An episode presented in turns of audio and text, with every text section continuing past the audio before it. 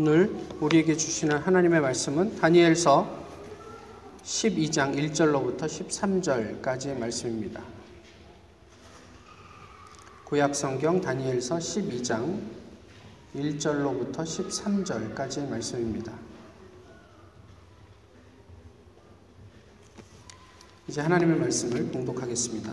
그때에 내 민족을 포위하는 큰 군주 미가엘이 일어날 것이요 또 환란이 있으리니 이는 개국 이래로 그때까지 없던 환란일 것이며 그때에 내 백성 중 책에 기록된 모든 자가 구원을 받을 것이라. 땅의 티끌 가운데서 자, 자는 자 중에서 많은 사람이 깨어나 영생을 받는 자도 있겠고 수치를 당하여서 영원히 부끄러움을 당할 자도 있을 것이며 지혜 있는 자는 궁창의 빛과 같이 빛날 것이요 많은 사람을 옳은 대로 돌아오게 한 자는 별과 같이 영원토록 빛나리라. 다니엘아 마지막 때까지 이 말을 간수하고 이 글을 봉함하라. 많은 사람이 빨리 왕래하며 지식이 더하리라. 나 다니엘이 본즉 다른 두 사람이 있어 하나는 강 이쪽 언덕에 섰고 하나는 강 저쪽 언덕에 섰더니 그 중에 하나가 세마포 옷을 입은 자, 곧 강물 위쪽에 있는 자에게 이르되 이 놀라운 일의 끝이 어느 때까지냐 하더라. 내가 들은즉 그 세마포 옷을 입고 강물 위쪽에 있는 자가 자기의 좌우 손을 들어 하늘을 향하여 영원히 살아계시는 이를 가리켜 맹세하여 이르되 반드시 한때, 두때, 반때를 지나서 성도의 권세가 다 깨지기까지이니 그렇게 되면 이 모든 일이 다 끝나리라 하더라.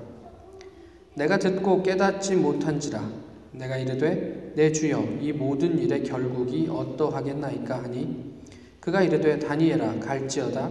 이 말은 마지막 때까지 간수하고 봉함할 것임이니라. 많은 사람이 연단을 받아 스스로 정결하게 하며 희게 할 것이나 악한 사람은 악을 행하리니 악한 자는 아무것도 깨닫지 못하되 오직 지혜 있는 자는 깨달으리라. 매일 드리는 제사를 폐하며 멸망하게 할 가증한 것을 세울 때부터 1290일을 지낼 것이요 기다려서 1335일까지 이르는 그 사람은 복이 있으리라. 너는 가서 마지막을 기다리라. 이는 내가 평안히 쉬다가 끝날에는 내 몫을 누릴 것임이라. 아멘.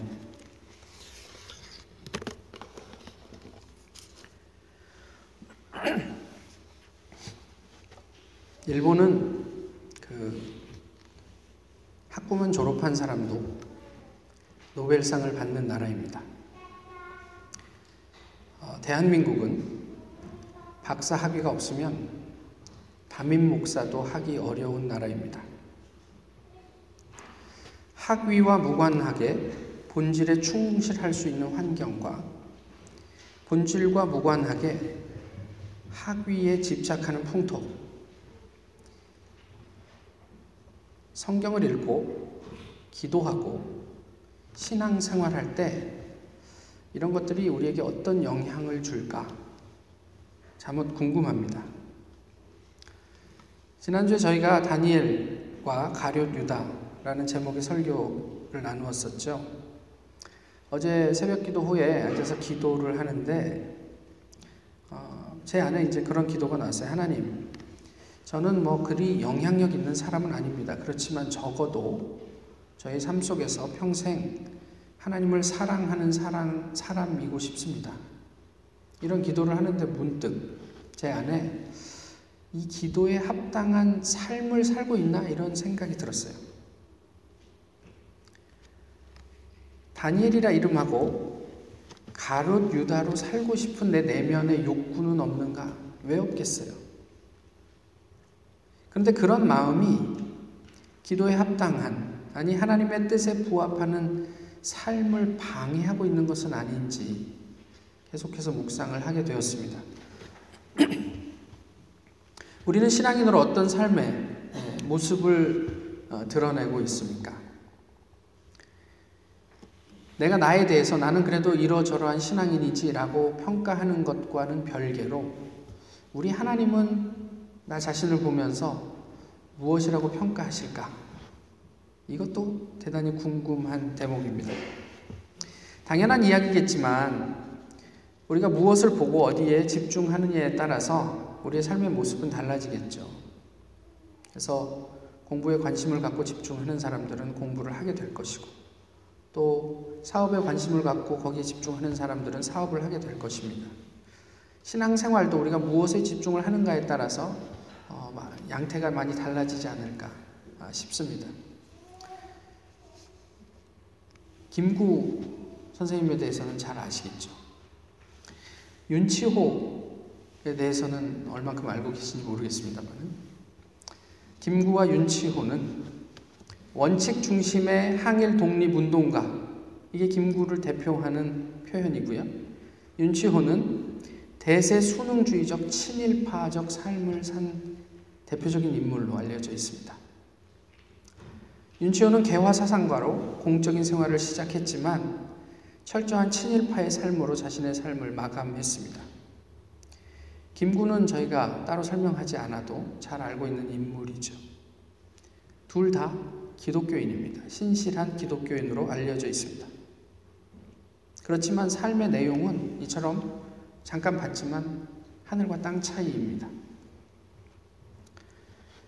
아, 윤치호가 1915년 3월 14일자 매일신보에 기고한 글을 조금만 읽어드릴게요. 우리 조선 민족으로서는 어디까지나 일본을 믿고 따, 어, 피하의 구별이 없어질 때까지 힘쓸 필요가 있는 줄로 생각하고 이후부터는 일본 여러 유지 신사와 교제하여서 일선 민족의 행복되는 일이든지 일선 양 민족의 동화에 대한 계획에는 어디까지 참여하여 힘이 미치는 대로 몸을 아끼지 않고 힘써 볼 생각이다. 1919년 3월 1일 날, 어, 그 3.1 운동 직후에 3월 7일자 경성일보에 올린 담화문은 이렇게 기록하고 있습니다. 강자와 서로 화합하고 서로 아껴 가는 데에는 약자가 항상 순종해야만 강자에게 애호심을 불러일으키게 해서 평화의 기틀이 마련되는 것입니다. 만약 약자가 강자에 대해서 무턱대고 대든다면 강자의 노여움을 사서 결국 약자 자신을 괴롭히는 일이 됩니다. 그런 뜻에서도 조선은 내지에 대해서 그저 덮어놓고 불온한 언동을 부리는 것은 이로운 일이 못 됩니다. 함께 교회에서 예배를 드리던 사람이죠. 근데 무엇이 이들의 삶을 이토록 어, 극명하게 달라지게 만들었을까? 어, 김상태라는 분은 어, 그의 글에서 윤치호는 눈에 보이는 일본의 힘을 믿었고 김구는 어, 그 이면에 있는 정의, 윤리라는 더 중요한 가치에 근거해서 일본의 패망을 믿었다. 그런 차이에서 이 둘의 삶의 차이가 비롯되지 않았을까 이렇게 평가를 합니다. 이제 오늘 다니엘서를 마무리하면서요. 저희가 다니엘서를 통해서 하나님께서 우리에게 말씀하시고자 하는 바가 무엇인지를 좀 이제 그 결론적으로 들을 수 있으면 좋겠다 싶습니다. 다니엘서 11장은 저희가 이제 다루지는 않았지만 남방 왕과 북방 왕의 전쟁에 관한, 관한 이야기입니다. 마지막 전쟁, 이제 예수님께서 오실 때 천상의 전쟁의 예표적인 이야기로 이 지상에서 남방 왕과 북방 왕이 이렇게 다투게 될 텐데 그게 우리가 마지막에 보게 될 전쟁과 유사할 것이다 라는 이야기예요.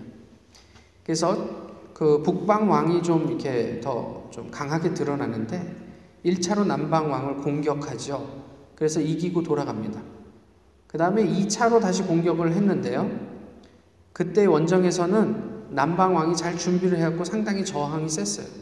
그래서 특별한 어떤 그, 그 성과를 올리지 말고 못하고 퇴각하면서 돌아가는 길에 어, 화가 나가지고 이스라엘을 공격하고 돌아갑니다. 그래서 이스라엘이 얼만큼 이제 고난 속에 빠지는지 이런 이야기들이 묘사되어 있고요. 그 다음에 둘 사이의 마지막 전쟁은 이제 북방 왕의 승리로 끝나게 된다라는 이야기로 11장의 내용이 이제 구성이 되어 있습니다. 그리고 이제 그에 이어서 12장이 이어지죠. 저희가 지난주에도 봤지만 10장, 11장, 12장은 다니엘이 마지막으로 본 환상의 하나의 어떤 그런 세트입니다. 그러면 12장을 보면서 이제 마지막으로 우리에게 하나님께서 하시는 말씀을 좀 들어보면 좋겠습니다. 12장 1절은 대환란으로 역시 시작을 합니다.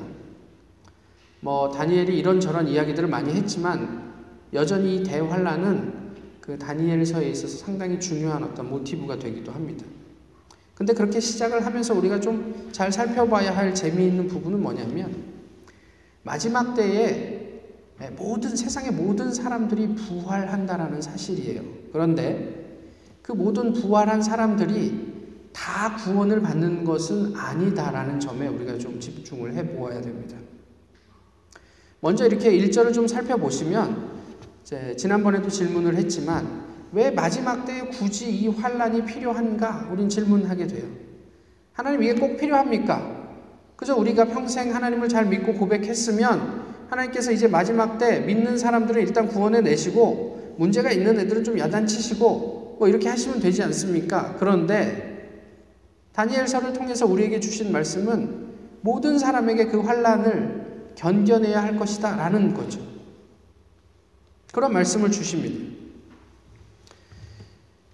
무슨 이야기냐면 사실 다니엘서에서 얘기하는 이 환란은 우리가 선택하고 말고 할 수 있는 게 아니라 반드시 지나가야 하는 것이고 이 환란의 의미는 무엇이냐면 하나님께서 진짜 백이 크리스찬이 누구인지를 식별하는 의미로 환란을 허락하신다라는 얘기를 하고 있습니다. 그러니까 어떤 학자는 이렇게 이제 얘기를 합니다. 이 환란은 고난과 칼과 위험과 적신과 기근과 기품과 장래일 등으로서 오직 하나님께만 구원의 희망을 두게 만드는 극한의 경험이다. 이렇게 예, 묘사를 하고 있습니다. 그러니까 우리가 어떤 형태이든지 로마서에서 이제 바울이 고백을 하는 것처럼 뭐 누가 그리스도의 사랑에서 우리를 끊으리요. 환란이나 곤고나 핍박이나 기근이나 적신이나 위험이나 칼이랴. 어떤 것도 우리를 그리스도의 사랑에서 끊을 수 없다. 어떤 곤란과 환란도 어, 그 하나님께서 우리를 그 속에서 건져내실 것이다. 이렇게 고백한 것과 맥을 같이 하죠. 환란을 통해서 그런 다음에 어, 진짜 배기가 식별이 되면 책에 기록된 모든 자가 구원을 받습니다. 그리고 부활한 나머지 사람들, 책에 기록되지 않고 배제된 나머지 사람들은 영원히 부끄러움을 당할 자도 있을 것이다. 이게 이절의 말씀이에요. 그러니까 구원받은 자와 구원받지 못한 자를 이렇게 구별하고 있죠. 이의, 그, 이의 본문은 이제 우리의 근본적인 관심에 대한 언급이 있어요. 어, 강 이쪽과 저쪽에서 세마포 옷을 입은 분과 그렇지 않은 사람, 그리고 다니엘. 그러면서 뭘 질문하냐면 어느 때까지 이런 일들이 일어나겠습니까? 그때 한 때와 두 때와 반 때를 지나할 때까지 3년 반에 대한 이야기들을 하죠. 그런데 전체적인 의미에서 보면 이미 이전에 말씀을 드렸던, 드렸지만 이 3년 반이라는 것은 절대수 7의 절반이고요. 의미적으로는 그 기간이 그렇게 길지 않을 것이다 라는 것을 의미하고 있습니다. 그러니까 그 환란의 시간은 그렇게 길지 않을 것이야 라고 하면서 한마디를 덧붙이시는데 그것이 사실은 어, 다니엘서 12장의 가장 중요한 메시지이기도 해요. 언제까지냐면 성도의 권세가 다 깨지기까지 환란의 시간이 있을 것이다. 그런 다음에 이 모든 일이 끝이 날 것이다. 이 참 흥미로운 표현인데요. 성도의 권세가 다 깨지기까지. 우리가 하나님의 자녀로 누리고 있다라고 생각하는 특권이나 권세들이 다 무의미해질 때까지 그 환란은 계속 계속 계속될 것이다. 뭐 어떻게 다르게 표현하면 우리가 더 이상 신앙 생활을 지속할 수 없을 정도로 그 신앙이 제한을 받고 그렇게 핍박을 받게 될 때까지 그 환란은 계속될 것이다. 인간적 모든 소망이 다 사라지기까지 내가 가졌다고 생각하는 신앙이 철저하게 공기 중으로 비산될 때까지 하나님의 환란의 시간은 계속될 것이다. 그런데 짧어 견딜만 해 괜찮아 이런 얘기. 상당히 그 좀 그 두려운 이야기이죠. 사실 이 환란이라는 게 저희가 어떤 육체적인 어떤 고통, 뭐 어려움 이런 것들을 생각하면 또 좀 부담스러운 부분도 없지 않아 있긴 하지만요. 저희가 그냥 어 최근의 역사 가운데서 좀 살펴보면 동독과 서독이 통일이 됐을 때 아무래도 상대적으로 동독 교회는 신앙생활을 하기가 녹록지가 않았죠. 공산주의 사회에서. 그래서 어느 정도 순결하게 유지되고 있던 그 교회가 서독과 통합이 되면서 어, 그 교회가 그 만모니즘에 세상의 어떤 그런 여러 가지 그 서구 교회의 어떤 영향력에 노출돼서 이렇게 오염되는데 그리 오래 걸리지 않았습니다. 하나님을 믿지 못하게 하는 작은 뿔에서 나온 왕 같은 이가 믿는 사람들을 핍박하고 하나님을 못 믿게 할 텐데 그때 그것을 끝까지 버텨낼 수 있는 사람이 누구이겠는가 질문을 하는 거예요. 환란이 있지 않고서는 내 안에 하나님을 향한 신앙이 진실한지 그렇지 않은지를 분별해낼 수가 없는 거예요. 아무 문제가 없고 좋을 때야 우리가 뭐 목숨도 하나님께 바칠 수 있죠. 그런데 정말로 내 목숨을 달라고 하는 그런 어떤 어떤 절체절명의 위기의 순간에도 정말 내가 기도한 대로 평소에 이야기한 대로 그렇게 내 목숨을 하나님을 위해서 내놓을 수 있는가? 이거는 좀 다른 별개의 문제더라는 거예요. 그만큼 우리가 철저하게 무너질 때까지 그것이 확인될 때까지 그것은 계속 지속될 것이라고 말을 하고 있습니다. 이게 환란의 목적이랍니다. 순결한 신자를 식별하는 것, 그리고 성도들의 권세를 다 깨는 것. 어쩌면 우리가 가지고 있다고 하는 그 권세가 하나님 입장에서는 의미가 없는 것이어서 그럴지도 모르겠다는 생각을 해보게 돼요. 구원의 의미를 한번 생각을 해보시죠. 구원받는다라는 게 우리 성경 안에서는 무슨 의미냐면 우리가 죽어야 받을 수 있는 겁니다.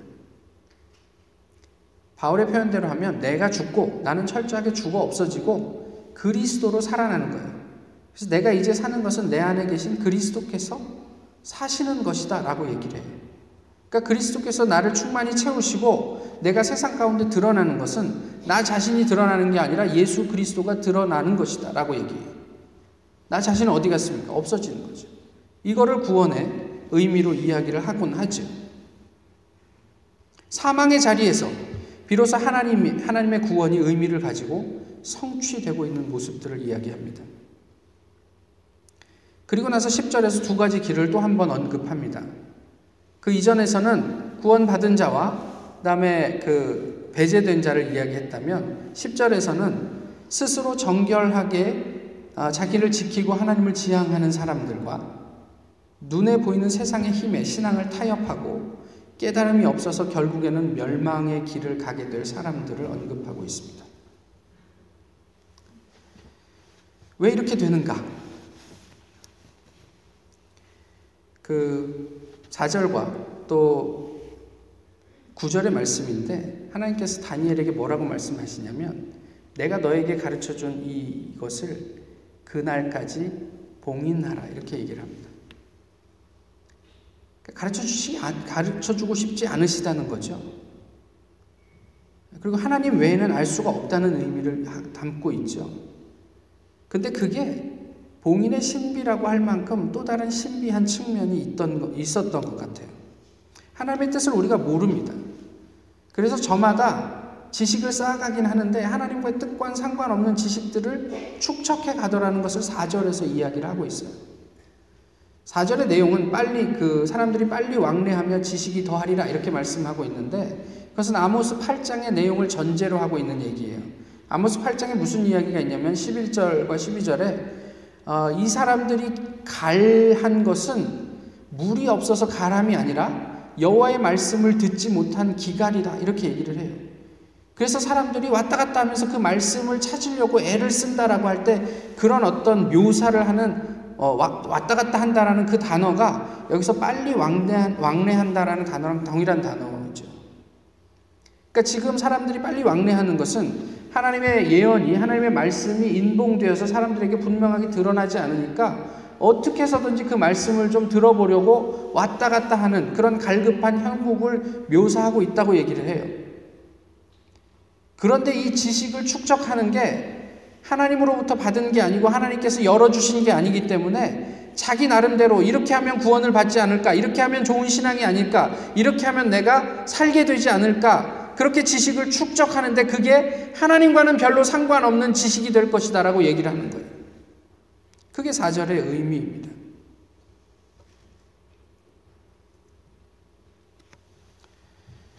하나님의 뜻을 몰라서 저마다 자기 방식으로 하나님을 이해하는 것. 이것을 10편 14편과 53편 1절에서는 어리석은 자는 그 마음에 이르기를 하나님이 없다 하도다. 그러니까 오늘 본문에 그 반대 극부가 지혜자로 언급되고 있잖아요. 지혜로운 사람과 어리석은 사람들을 그렇게 보여주고 있는 거예요. 예수님께서 종말을 이야기하실 때 너희가 세상의 기상은 분별, 분별하면서 하나님의 때는 분별하지 못하느냐라고 하면서 이상한 말씀을 하세요. 그 날과 그 시는 아버지 말고는 아무도 모른다. 그런데 너희가 기상을 분별하는 것처럼 우리가 영적으로 하나님 앞에 속해 있고 깨어 있으면 하나님의 그 날을 분별할 수도 있을 걸 라는 묘한 뉘앙스로 그 마지막 종말을 이야기하고 계세요. 오늘 본문에서도 그것이 인봉되었다고 하는데 지혜자들은 그런데 그 안에서 뭔가 하나님의 마음을 느끼는 어떤 부분들이 있다고 얘기를 하는 거죠. 그것이 무엇인가 하면 어, 하나님의 정의와 공의를 인지하고 많은 사람을 옳은 대로 돌아오게 할 것이다 이렇게 얘기해요. 날과 시를 아느냐 모르느냐 그게 문제가 아니에요. 그날이 얼마나 길어서 내가 그것을 버텨낼 수 있느냐 없느냐의 문제가 아니고요.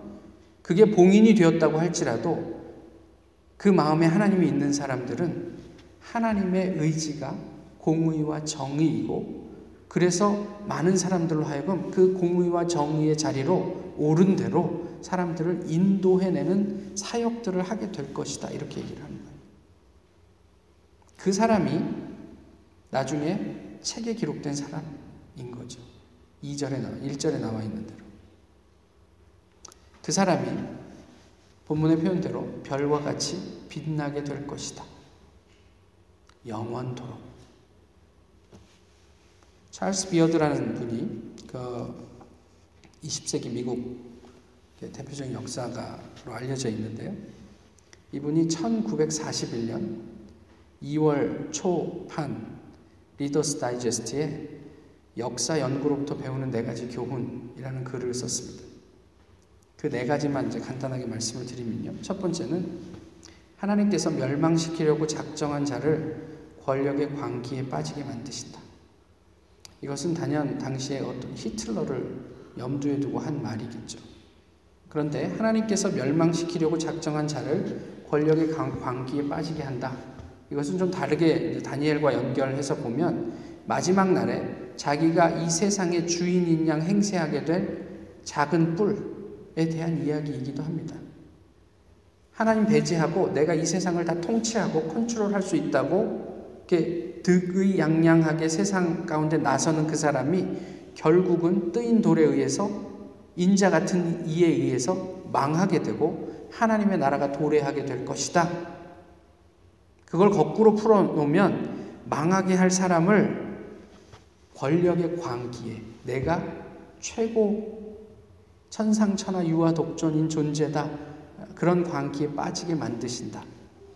두 번째로 배우게 되는 게 뭐냐면 하나님의 심판 맷돌은 악인을 아주 잘, 잘고 정교하게 갈기 위해서 너무나도 천천하게 돌아, 천천히 돌아간다는 사실이래요. 그래서 우리 눈에 보일 때 안 돌아가는 것 같아요, 맷돌이. 근데 하나님 입장에서는 악인을 잘게 곱게 아, 그 갈아버리기 위해서 천천히 돌리시다는 거죠. 그 안에 하나님의 섭리가 정의가 있다고 얘기를 하는 겁니다.